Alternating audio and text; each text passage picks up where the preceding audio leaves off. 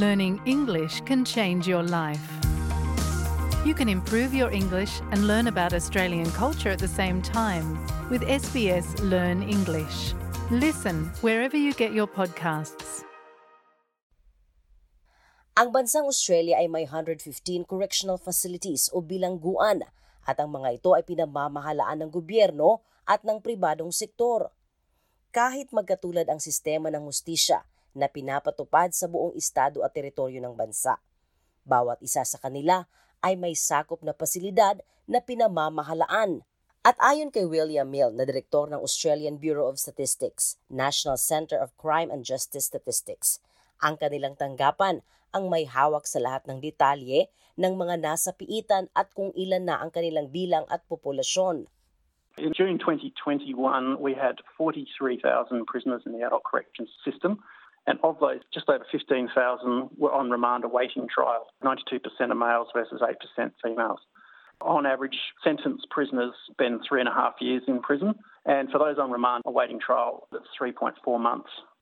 Inamin nito, base sa datos ng kanilang tanggapan, marami ang bilang ng mga Aboriginal at Torres Strait Islander people ang napasok sa pasilidad.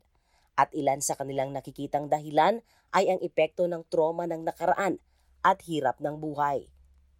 We found that the rate of total persons in the prison system was 214 adults per 100,000 adult population. And if I just take the Aboriginal and Torres Strait Islander community, we're looking at 2,412 Aboriginal and Torres Strait Islander adults in the system per 100,000 Aboriginal persons. So it's about 10 times the rate of the average population. Kapag nakakulong ang isang tao, sinusuri ito ng mga otoridad para malaman kung saang pasilidad ito nararapat. May mga pasilidad kasi na kailangan ng mas mahigpit na seguridad base sa kanilang pagkakasala o krimen na nagawa. Ayon kay Emma Smith, ang custodial director ng Metro West sa New South Wales, isinasa ilalim sa maximum na seguridad sila mga tinaguriang terorista We have a maximum, medium, and minimum security centres.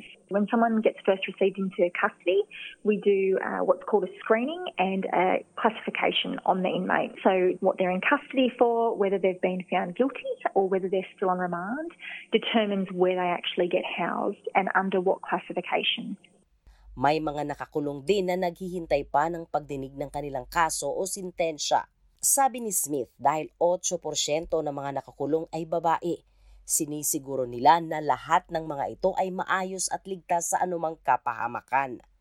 It would be inappropriate for men and women to be housed together because obviously there's different offences, they have different needs. You know, we have to be quite conscious of the fact that a lot of women in custody do come from traumatic backgrounds, so that's something that we have to take into consideration.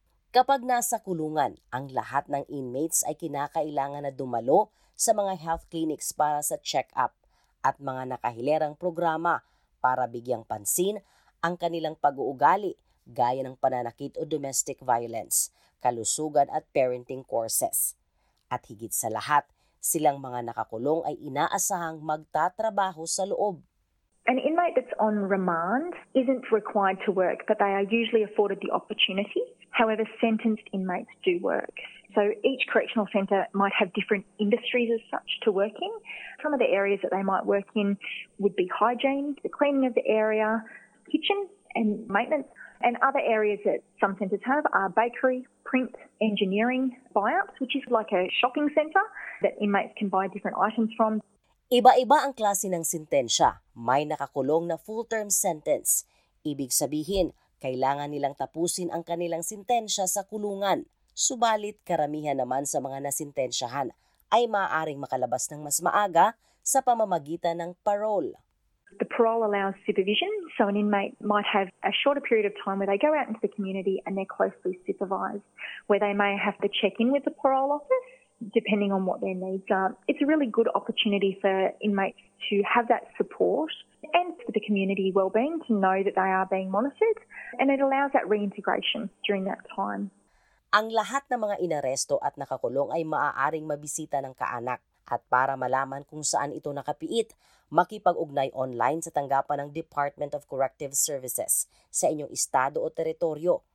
Ang sinumang magnanais na bumisita ng kaanak, na nakakulong ay dapat humingi ng pahintulot sa kulungan bago pumunta o pre-approval. Makipag-ugnay lang sa tanggapan o tumawag sa visit line ng pasilidad. You would call that correctional centre's visit line and make a booking with that inmate, assuming that there's no restrictions in regards to the visits. And that visits line would tell you when the visits are, what availability they have, and what their requirements are, whether they have visits in the morning or on specific days and specific hours, and what the dress requirements are, and how to go about that. So it's a seamless process when they get here. Si Nadia na may kaanak na nakakulong dahil sa hirap makakuha ng impormasyon sa mahal sa buhay sa loob. Voluntaryo itong nagtayo ng website na Bars Between para makatulong sa mga pamilya na nangangalap ng impormasyon tungkol sa kanilang mga nakapiit na kaanak. Sabi nito, maliban sa sobrang kahihiyan, nararanasan din ang stigma at sobrang kalungkutan ng mga kaanak na naiwan ng mga nakakulong. If you have someone in prison, find out what services there are in your area by going to www.barsbetween.org.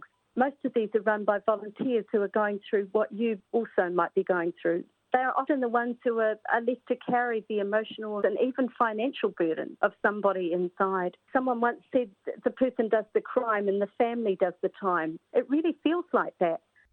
Paunawa ng mga otoridad, dapat hindi lang sa loob ng kulungan sinusuportahan ang mga may sala dahil dapat bigyan sila ng halaga at suporta sa panahon ng kanilang paglaya.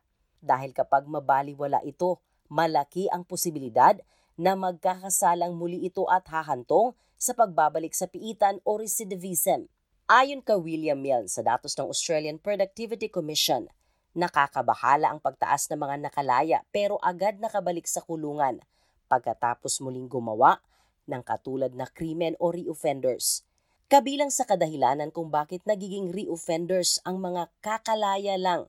Una, paggamit ng illegal na droga, unemployment o kawalan ng trabaho, mababa ang pinag-aralan, mahina ang loob o may issues sa mental health, at kulang ng suporta paglabas ng bilangguan.